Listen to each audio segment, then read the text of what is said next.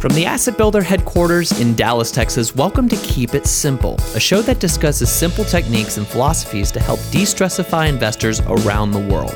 I'm your host, Jared Herzog, and welcome to the show. Today, we're learning from our esteemed veteran registered investment advisor, Adam Morse, and our human economic database and fearless CIO, Michael French. And today, Michael and Adam field questions from me about money and marriage. As everyone knows, 50% of marriages end in divorce, and a big reason for that is financial disagreements. So, Michael and Adam give their mm, personal and professional take on how to handle money uh, dilemmas and certain issues, overarching philosophies, if you will, um, concerning money and marriage. It, of course, was a interesting, very interesting conversation, um, and I know you will enjoy it. So thank you very much for joining us today. And please, as always, please email us at podcast at assetbuilder.com for any future episode suggestions. We have been getting those, so we appreciate you. They are in our queue, a few of them, and we really appreciate it. We hope you're having a wonderful day. Guys, without further ado, let's get to the show.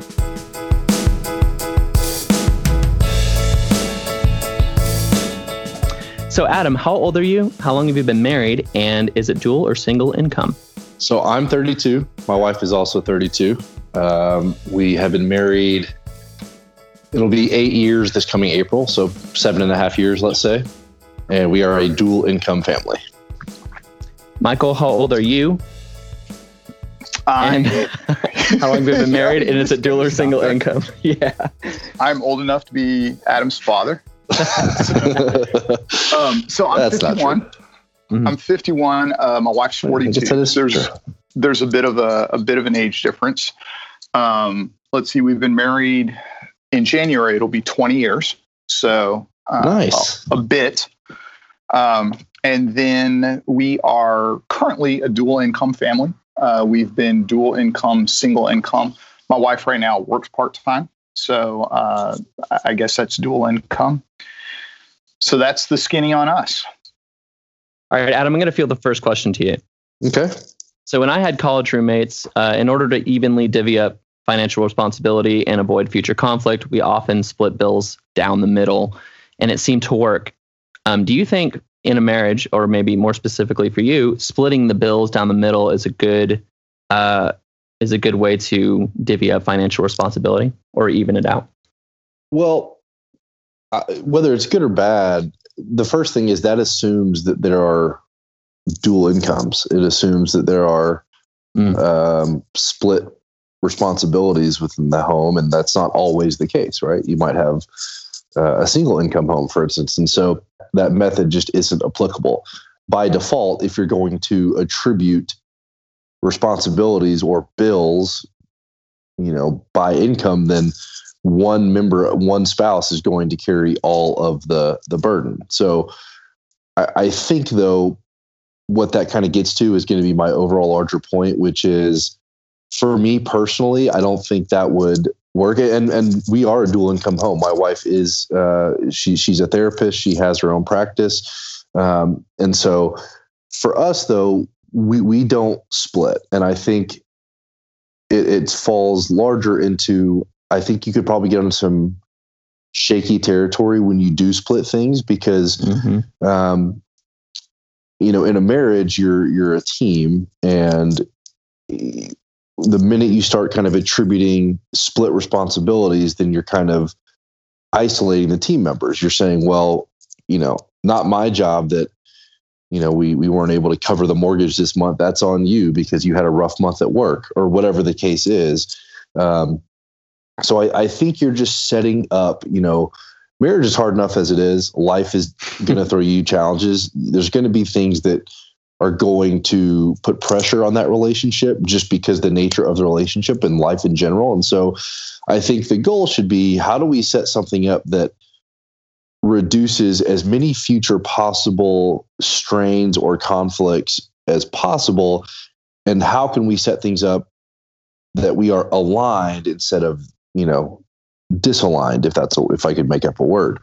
So for us we just we we we earn what we earn as a family and the first thing we do is we put that all in a pot. Um, so you know we we we have all joint accounts. We don't have you know except for our iras obviously Um, but in terms of of just our our bills and cash flow, everything's in the same pile. Mm-hmm. Um, and the minute it goes into that account, it's no longer labeled, you know, Adam or Natalie dollars. It's just, hey, this is what we got, and then we have a, a deeper conversation on how do we budget and so on and so forth. Now, did you guys develop this system like as you went, or was this kind of right at the get go? You kind of already knew what to do. Right. So for us, we kind of made when we got right when we got married. Actually, before we got married, kind of going through you know premarital counseling and having these conversations, we we knew the day we got married that we weren't going to keep things separate. Um, for a lot of the reasons I just kind of outlined. Um, you know, I think there's a lot of uh, honesty and vulnerability in transparency in being open with your spouse about finances and about what you're earning and what you're spending. Um, and I think that can help strengthen a marriage. So we knew coming in that we were going to absolutely have joined finances, but we didn't necessarily, you know, I would, I would definitely say there's been tweaks and adjustments made as to how we, how we actually live that out day to day. Um, you know, my wife, it's funny, like with what I do every day, um, it's, it's much more kind of, uh, I would say nitty gritty, kind of more, um, like A's and B's and ones and twos than what my wife does for a living. Whereas as a mm-hmm. therapist, you're much more, you know, um, I can't remember if that's left brain or right brain, but she's very, you know, she works in the world of emotion and in feelings. Uh, but then in our personal life, she is, I mean, she's type A and she is much more um, good at like monitoring things. So the way we work is largely, and of course, I take her input and we discuss it, but I build the budget and kind of say, okay, I, I, think this is what makes sense. I think, you know, I look at our spending and say, I think this is about what we should try to to aim for. And then she actually is the one that tells me, hey, like we're off by this much, or hey, you know, you did this, that was outside of the budget by this amount. Um, and that's kind of how we've ended. It has not always been that way. Um, initially, I was trying to do both of those things and just quickly found out my personality is not built towards that. I'm not the guy that's going to jump into my Google Doc, you know, when I'm at the grocery store checking out for an $8 thing of milk or whatever creamer and say, oh, you know, that's going to put us $4 over. No, I'm going to buy what I want to buy at the store and deal with it later. Whereas she is like, no, no, look right here. It says this is why we budget. And so we kind of have to find that happy medium. But at the end of the day, it, it comes out in the wash. And um, I think the important thing is for in the context of this conversation in marriage, it's it's understanding your role right within the marriage when it comes to finances. If you you know you have to be self-aware like i think with everything in marriage but it would be it would make it very difficult if you know i wanted to mandate to her um, her role right? I have to acknowledge what my strengths are but also acknowledge my weaknesses and then kind of release to her um, the roles that she is much better at and then trust her in that role just like she has to trust me in the role of building a budget so um, i definitely over time and, and you know you ask me 10 years from now as our kids get older and we you know seasons of life change i'm sure the method that we use will will change as we go but for right now we've we've found a something that works for us now, Michael, do you guys have a similar structure? Did you guys set it up to where somebody has certain roles uh, as as Adam described? And if you have, what role do you play? We're similar. I, I would say I'll, i echo a lot of what Adam says. Uh, I think one of the things that we learned early on was communications and expectation, um, and having um, shared expectations is really important. Uh, so, for instance, your newlyweds and one of you has a goal of uh, buying a house, and the other one has a goal of, I don't know, buying a new car or you know having a certain clothing budget for instance then uh, if if one of you is always going to tj maxx to buy you know some inexpensive clothing items that make them feel good make them feel happy and then the other person's like but you're killing my uh, ability to save for a new house, then that's not going to work. And mm-hmm. so I think having shared expectations and shared goals is really important. I think that continues throughout life. Um, so, just to give you a real life example, uh, my family, I grew up, uh, my parents did not give me a car. I had access to a family car. It was uh, really cool. It was a large green station wagon. Uh, and I was allowed to drive the large green station wagon to my job at HEB. Um, excuse me. Surprisingly, I didn't go out a lot in my large green station wagon, but I, I, just, you know, my parents didn't buy me a car. Sarah's parents uh, bought her a car when she turned 16. And so uh, a couple years ago, my daughter was 13, uh, maybe, when we started having this discussion, 12, 13. And we realized that we just had very different views of what would happen when she turned 16. Would we buy her a car or would we just give her access to one of our cars? Um, and so, you know, she'll ask, which car am I going to get? Uh, kind of like she has an expectation. And so, you know, imagine if one of you is saving for a car for your your child, and the other one's like, no, uh, she's just going to get to drive whatever's there. You're going to have some frustration. Or if one of you is saving to fully pay for college because that was your expectation, and the other one, uh, other person might have been raised or might believe for some reason we should pay for part of college. And so I just think mm-hmm. that there's a lot that goes into setting expectations ahead of time. Now, Adam, a 2018 study from, from Northwestern Mutual, um, a study we'll put in the show notes, found that one in five people surveyed said that they have financial disagreements with their partners at least once a month. How do you and Natalie navigate financial disagreements? I'm insulted that you would imply my wife and I have disagreements about finances. Of course we don't. We I'm are, just saying. No, I'm, I'm just I'm, saying. Of course we do. Absolutely do. Uh, we're like anybody else. So I think, I mean, it, I, I would say that we've like like we were talking in the earlier question. We've kind of changed not only how we have those disagreements, but what those disagreements are about. Um, I think a lot of that's around our kids. You know, like how do we want to you know, for lack of a better term, spend money on our kids. Um, you know, is private school worth it? Is you know, do we need? Um, do they really need this brand of shoe or whatever? Mm-hmm. Um, for us, I think it, the, the, fundamental disagreements come down to just our personalities, right? Mm-hmm. And I mm-hmm. think that's probably true in a lot of areas in marriage. But um, my wife is. Uh, we've probably talked about the enneagram on on this podcast before, but my, my wife being a therapist, it comes up all the time in our relationship. Mm-hmm. She's a six on the Enneagram, which I'll save everyone the the the long the long version of this. But uh, what that basically means is her personality. What motivates her is a feeling of security, a feeling of knowing that we're okay. For me, I'm an eight, and so in this context, what that really means is I kind of go by my gut, right? I, I, I don't sit here and crunch a million numbers over every little decision that we're going to make financially. So, you know, uh, when we moved houses, when we when we sold our last house and moved into the house we're in now, we didn't use every last dollar um, to go into the new house. We had been able to save some. And so we had this chunk of money that we were kind of deciding, okay, how do we want to deploy this? Like, what should we do? And the big motivation for her was she wanted to put like way more just in cash, like as a rainy day fund than I wanted to. I thought it was absurd how much she wanted to put into cash, right? And so, mm-hmm. and the reason is that makes her feel like we're okay, right? The idea of investing it in the market where it can go up and go down gives her a lot of heartburn.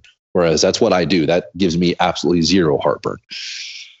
So we had to navigate that. We had to discuss and, and first of all, identify why is that? Um, you know, and what amount of security does that really give you? You know, my argument to her was, hey, listen, we're absolutely blessed to be able to have some money to put back. But let me just put into context for you how much security this really gives us, right? Like mm-hmm. it was the amount of like it was fine, but it wasn't the amount of money that like if, if I go total my truck tomorrow, it wouldn't replace the value of my truck. So it's not as though we were um, just that it was a veil. That was my argument to her. This idea of security that you're getting from this money is kind of a veil. We are always at the mercy of chance and life. And for us, you know, the, with with our our faith, it was more of a matter of okay, where should we place our our trust and our hope? So um, for us, that's kind of where it always boils down to are those core motivations and core kind of how we think, how we work, how our personalities are. Um, and so we just kind of honestly, where we ended with that conversation was we found a happy medium. We compromised. Um, at the end of the day, I still would rather put a little bit more into our our brokerages. Um, but you know, at the end of the day, it's not worth it for me for some potential return, for her to be uncomfortable, and then for her to feel kind of a resentment toward me for for forcing her to do something she didn't really want to do. So we kind of found a happy medium, and um, you know, we we were both not fully satisfied, but we were both um, satisfied enough that we didn't resent the other, if that kind of makes sense. I think that's an excellent point. Very interesting. Um, Michael, so was there a person in your marriage that brought in more debt? And if that is true, how did you guys navigate that? Um, so or was that even a discussion? Yeah, it, it wasn't necessarily the discussion that it should have been.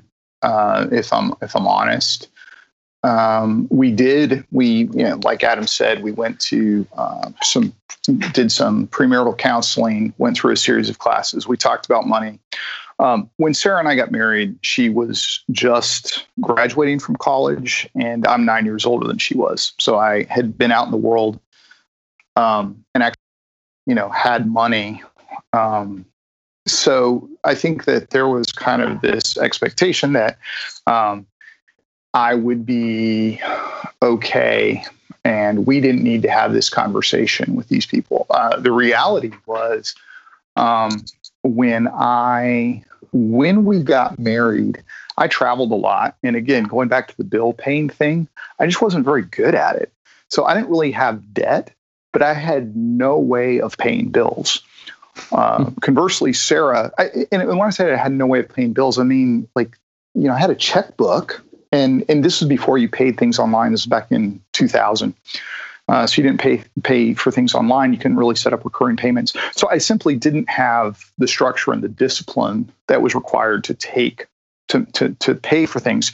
Sarah came into the marriage, you know, college student, uh, no money, but a total willingness to write checks. Uh, so, you know, when she finally had money, she was like, this is awesome. I can pay bills. Mm-hmm. So, uh, I don't think either of us really came into the marriage surprised. We were, you know, kind of transparent. We had been friends. We knew each other for a while. So we kind of knew who each other was, strengths, weaknesses. Um, I will say this, and that over the last, I don't know, 10 years probably of doing premarital counseling, like talking to other people as they're preparing for marriage, I am frequently surprised by the number of people who can't come within $10,000 of telling you how much uh, debt the other person has and what that debt represents. Was it, you know, college? Is it credit card? Is it I drive a really nice car? Mm. What does and it's it is surprising. Uh, had a couple of cases where um, you know a, one of the parties uh, is raised in an affluent family and mm-hmm. just gets used to a certain lifestyle, graduates from school, gets a job as a teacher, uh, continues to spend as if they still had, you know, their parents' income available and quickly runs up debt. And you will marry somebody who is very frugal, has saved, you know, for five years, works as an engineer at Google, makes 150, 200,000 dollars, and is putting that money away. Mm-hmm. And you you just kind of look at their faces as they realize, you know, I mean, one person might be thinking, wow, I'm marrying somebody who's going to be able to take care of me and provide. And then the other person is looking at them saying, wait a minute, I had no idea I was getting into this. So again, it goes back to communication. You need to be able to talk through these things and say, hey, this is important to me to know what it is that I'm, you know, what I'm coming into. Uh, I think it's uh, the other thing I was going to say. I read a survey. Uh, it was talking about um, how often people talk about money. And uh, people who describe their marriage as great or healthy talk about money, uh, or 54% of people who said my marriage is great or healthy uh, talk about money daily or weekly. And to me, that sounds painful. Mm. Um, but if people who said that their money, their marriage was okay or in crisis, uh, 29% of those people talked about the money uh, weekly. So, you know, it's not strong, it's not the strongest correlation or indicator, but it does it, does tell you that money can cause rifts in marriage if there's not uh, some communication going back and forth. Adam, so in in marriage counseling, they call the power play. They call this thing. They call it the power play. So the power play is when the breadwinner, in other words, the person in the relationship who makes the most money, insists on dictating the spending priorities. How often do you think that this happens? And do you think that it's a healthy approach or an unhealthy approach? I think that's an unhealthy approach. Uh, just to, to be very open with with you guys and, and the listeners, I grew up in a household like that. Um, mm. My mom was a stay at home mom.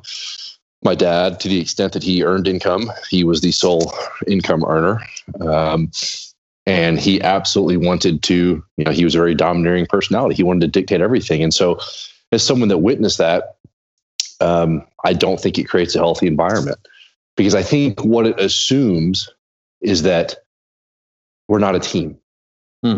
I am the the I'm the income earner. That means I'm also the decision maker, and it boils everything down to money is what is the important thing, and it ignores that. And to be clear, there will be a time probably where it just becomes statistics. I will not always be, you know, I, th- there is a difference between the percentage of income earners in our family, but it's not significant.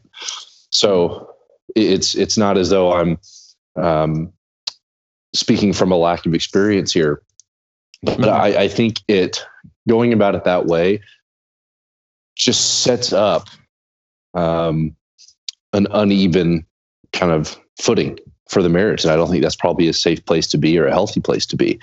Um, I would hope, you know, and I'm sure there are cases where this isn't true, but there are many ways to contribute to a family other than money. yeah. And I'm sure you could look at a ton of homes where, you know, one person earns all the money. And if you asked everyone, trust me, I grew up in a home like this. If you asked everybody in the family, hey, if you're on an island, you had to vote off one person, who's it going to be? Guess what? It's the main income earner. So yeah. it, it's it's not it's not to say that because you earn all the income, you should get all the say over where the money goes. Um, and in a lot of cases, just in my home, my wife didn't always work. There were seasons where she was either finishing her schooling um, or, you know, we had just had kids and she was taking some time off. But that ability actually gave her much more insight into where our money should go than I had. Um, being in the home, she was able to say, hey, like, this is where, trust me, we need to spend money on um, a new dishwasher. This is making my life miserable. Or whatever the case is, it just gave her insight that I needed to listen to. And so um, yeah, I, I just fundamentally believe that's probably not a very healthy way to. I was just going to say, I think one of the things is that money is a tool to accomplish whatever it is that the objective is. So, like as a family, we have a mission statement. I won't go into that, but we look at things and we say, "This World is domination." What, That's what it is. we, we, have we have not accomplished yes. yet our family mission statement of world but, but but we look at our family and we say, okay, just as a group, this is what our goal is as a family, and and it changes over time. You know, as your as your as your kids age and as uh, circumstances change, some of the ways that you approach these things change, but your goal actually, uh, your mission statement does actually pretty much stay the same. And so, um, one of the things that I would say is that there are times uh, when, you know, if you look and you say, hey, one of our objectives is to be close to each other.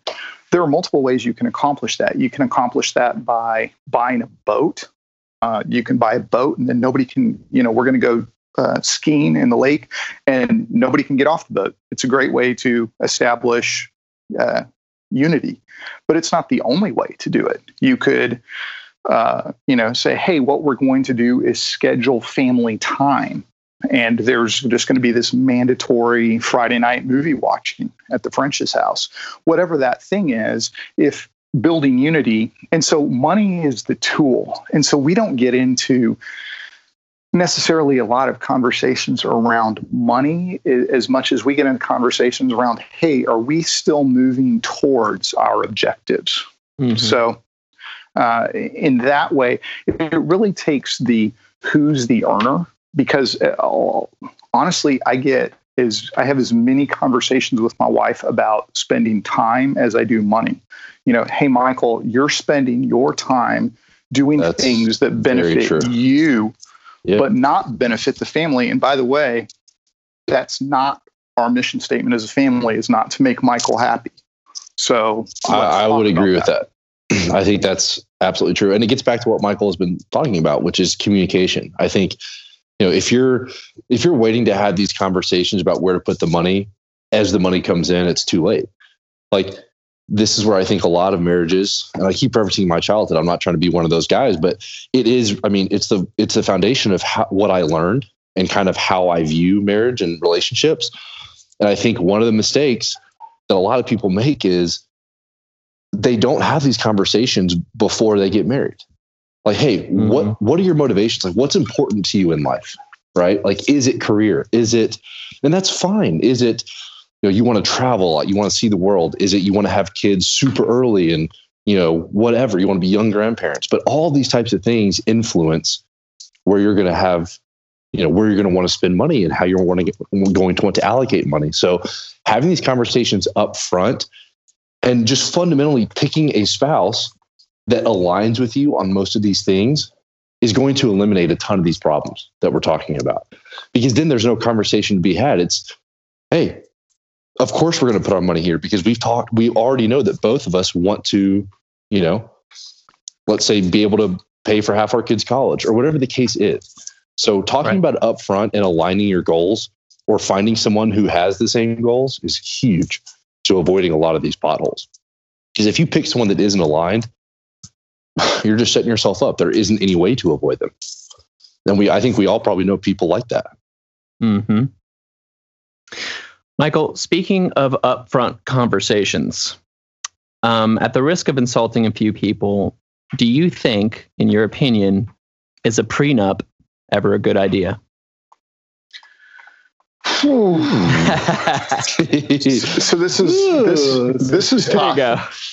There you go. This yeah, Michael, tough. answer it. Yeah. Uh, so so I'll say this. Um, there are there are statistics that you know we use, uh, and let's be honest, when you do evidence-based investing, when you do evidence-based financial planning, evidence tells you that 50% of marriages are going to end in divorce.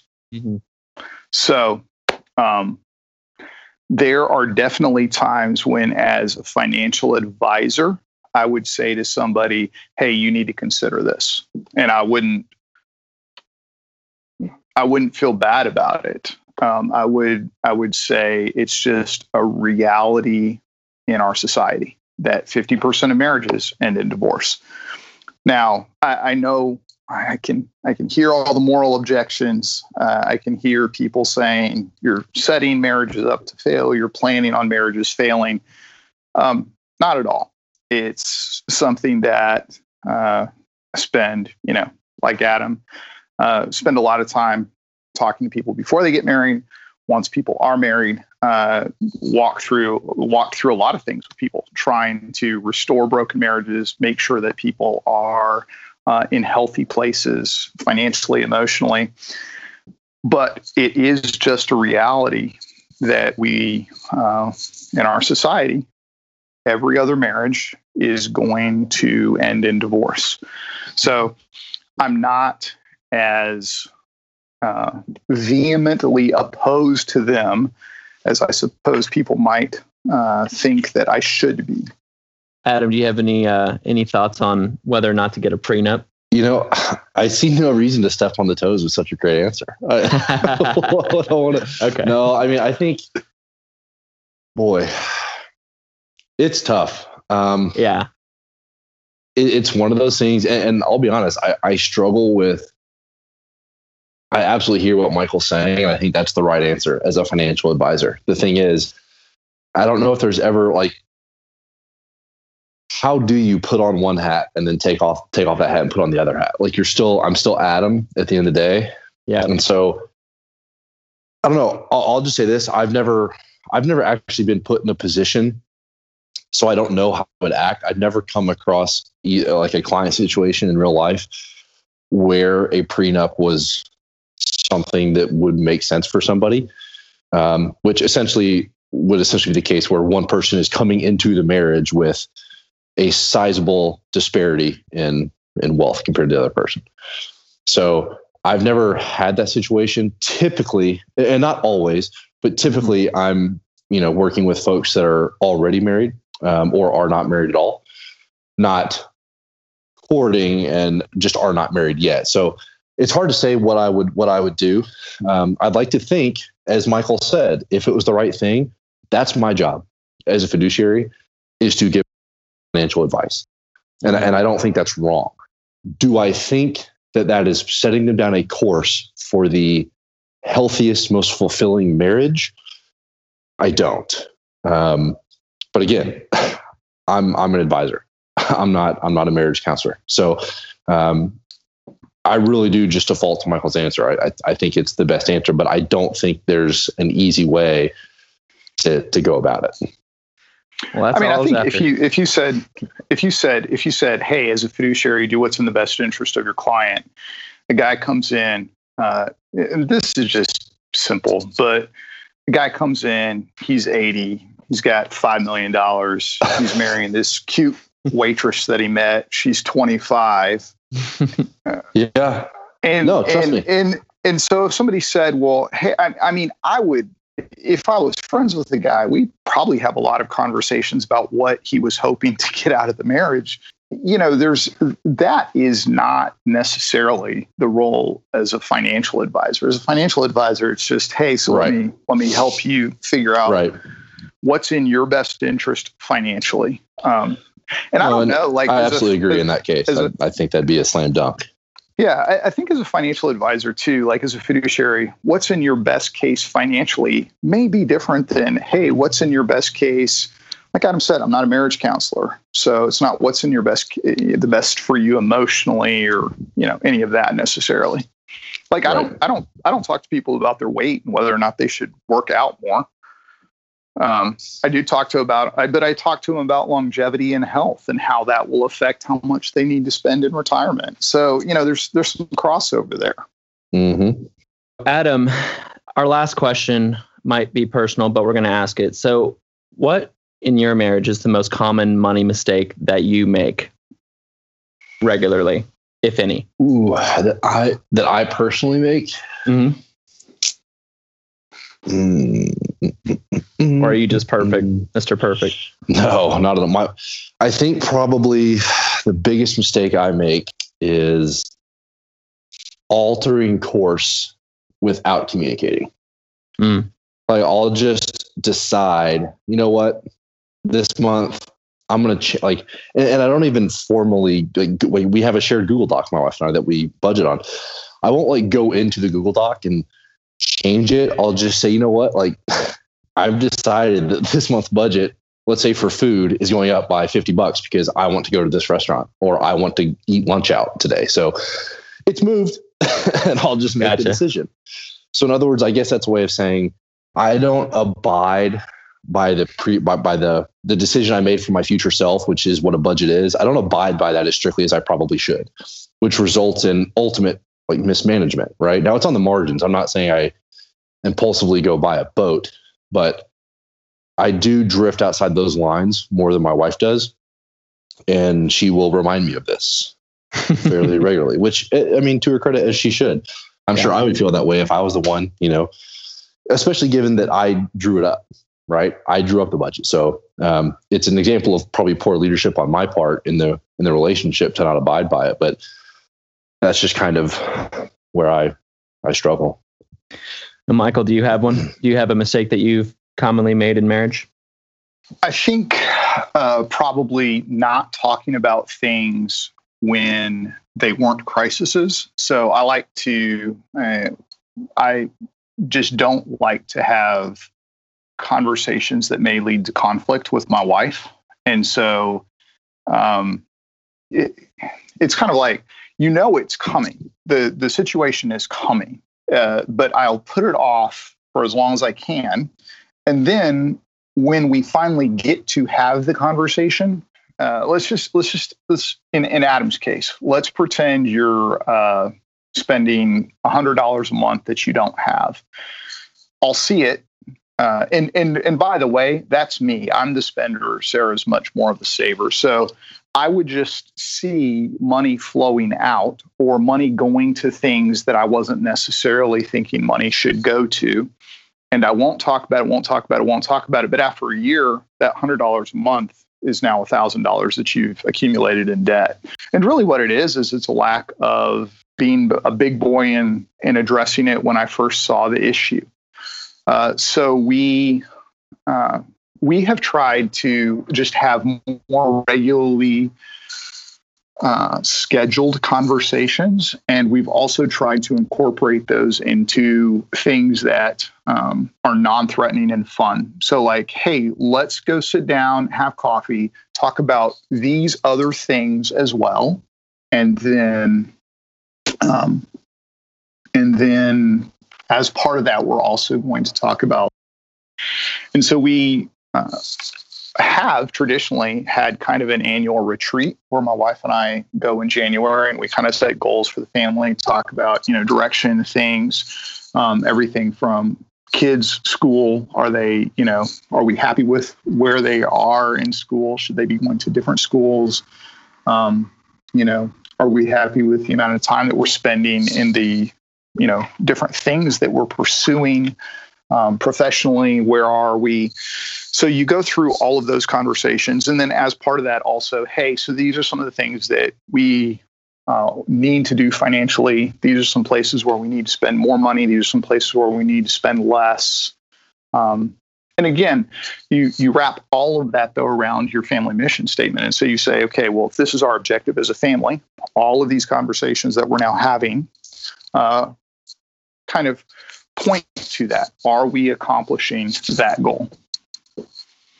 Thank you guys for being so open about all of this. I feel like I am now prepared for marriage. So I really appreciate that.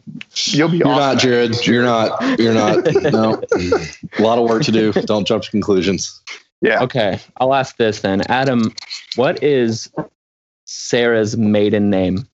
Oh, please. Um, let's see. Well, we talk about Eh, Michael's in-laws in, in, in, in only glowing terms, so I should I should know what her. He's currently looking up. He's currently looking no. up because my, Mike, because hold on, clients. Michael. What does it start with? What's the first letter? H. H. Humble. No, that's something. No, else. that's the word you use to describe me. That's right. No, that's actually yeah. I don't know. I don't know. Hayes. Hayes. Yeah. Hayes. I was on the wrong track. Michael, what's Natalie's maiden name? Well, you gave me a lot of time to look it up. Um, so that's not really fair. Uh, I, I don't know, but I will say Adam speaks glowingly of his in laws. And they they give him uh, they're uh, they're actively involved with Adam and Natalie and the girls. But I yeah, all you know, need to know is that we live we live like three minutes away from our in laws, and we that was our decision. We chose where to move. Yeah. And so we absolutely are are close with them. It's Barry, the Barry family. Hmm. You can remember that because all my friends like to make fun of me and call me Mr. Barry instead of calling her Mrs. Morse. like I assumed their name. I will I will do that from now on. Yeah. Thank you guys what so else? much. That, that's oh, all. That's I, I, had I had that, and then I had question game uh, show. I had three. Show? So the third one's kind of lame. Okay, here's my third one. Michael, what is, or I'm sorry, Adam, what is uh, Sarah's favorite type of music? Worship music. Ooh, is that yeah, true? It's cop out. I, mean, I mean, if you say no, then you're like. no, I would say like I would say so. Like, I hey, hold on, hold on, hold on. Country, really? Maybe okay. that would not have been know. my guess then. I was gonna I mean, say she- like she loves to dance. So, Okay. like, if I would take her, I mean, you know, if we went country dancing, she'd be thrilled. Um, gosh. but yeah, if you said I, it's mine too. Right? Do you own a pair of cowboy boots? oh yeah, too. Okay. I mean, you know, Texas. That's enough to get you in the door. Yeah. Yeah, I've got jeans. I don't. I don't think they're the right ones. They're not Wranglers. Michael, what's uh, Natalie's favorite type of music? She loves Jesus, man. Worship music. um, Uh, actually, Natalie, and this is like this is like one of the top two weirdest things about Natalie. And I always tell her, like, I'm about to go on a podcast and say this, but I always tell her, like, you need to stop saying this to people, like in public. Like, it's not a good thing. But she doesn't like dogs. Like, it's like the biggest. Weird. I've been like, You- I've been like, you on a- cannot say that. You're right. I know. I know. Yeah. And I've been on a campaign with our kids, like trying, like we are all just like, hey, mom, dog, let's get a dog. It'll be so great. And she's just, it's weird. And then two, she's like the kind of person that really will just drive in the car to silence by herself. no. Like no music, no podcast, no nothing. She honestly is like impartial to music. She she kind of likes country, but like only modern country. She doesn't like actual country. Like bluegrass, no. Yeah. I- yeah, it's weird. Like she she almost would just prefer silence. Hmm. Huh. It's it's so strange. And but the thing is, she's a she's an incredible singer. Like growing up, like she went to a large church growing up. She sang on on stage. She's a really good singer. But just if you got in her car right now and turned it on, I guarantee you, like the radio's off. Does her lack of music taste explain anything about her personality? In a nice no, way. and that and, and- no, no, and, and that's why, like I say, like don't say these things out loud because it's going to make you seem like you're like running on software. Yeah. but it's it's not at all like she's not at all like cold or removed she's a therapist she's extremely like human and and in touch it's just she's honestly the, the reason i think i think i always listen to things because i'm in some way trying to like mute my thoughts like i'm in some way trying to like Mm. calm myself same. and she is just so level and so well adjusted she's weird in the sense that she's totally fine in her own head at all times and that to me is like strange but it's admirable i envy her in that way You want to know what kind of music I listen to? uh, Adam guess. Adam guess. For real though, a real guess. classic rock I would Yeah. say uh, no. I'm like, hey, just based Will, on what's, growing, growing up wh- in the 50s shut up. that would not be classic, dummy. What's, well what would be classic rock i don't know what's, 70s. one, what's 102.3? What's 102.3? How would you describe that music? i don't know i've never Is that listened the to mix? one. No, no, I'm asking. I'm asking Will. Hang on. How, Hip hop. hip hop. Yeah. So I'm Really? probably listening to hip hop. Yeah. Whoa. Huh. Pleasantly surprised surprised. pleasantly surprised. Jared's surprised, but not pleasantly. He's like, mm, yeah I well we, think we- less of all you we now. need to know is that we all fall short of jared's musical Well, yeah. en- encyclopedic knowledge and taste I was That's I was obvious. going to say when I get into the car and you ask me what I'm listening to, I'm like Jared's old band. Uh, Yay! I'm his favorite on the podcast. All right, guys. Thank you so much for your time. We'll see you. I guess we'll see you tomorrow, huh? We're gonna record a good one tomorrow. yeah. i'm excited good. about it All right. All All right, right, y'all. to you y'all take later. care. Okay. All right. Bye, guys. Bye bye. If you have a question for either Michael or Adam concerning this topic or anything else, please visit assetbuilder.com slash podcast. There you can find their contact information as well as the show notes for every single episode. This podcast is intended for educational purposes only and is not to be construed as an offer, solicitation, recommendation, or endorsement of any particular security, product, or service. For more information, visit assetbuilder.com.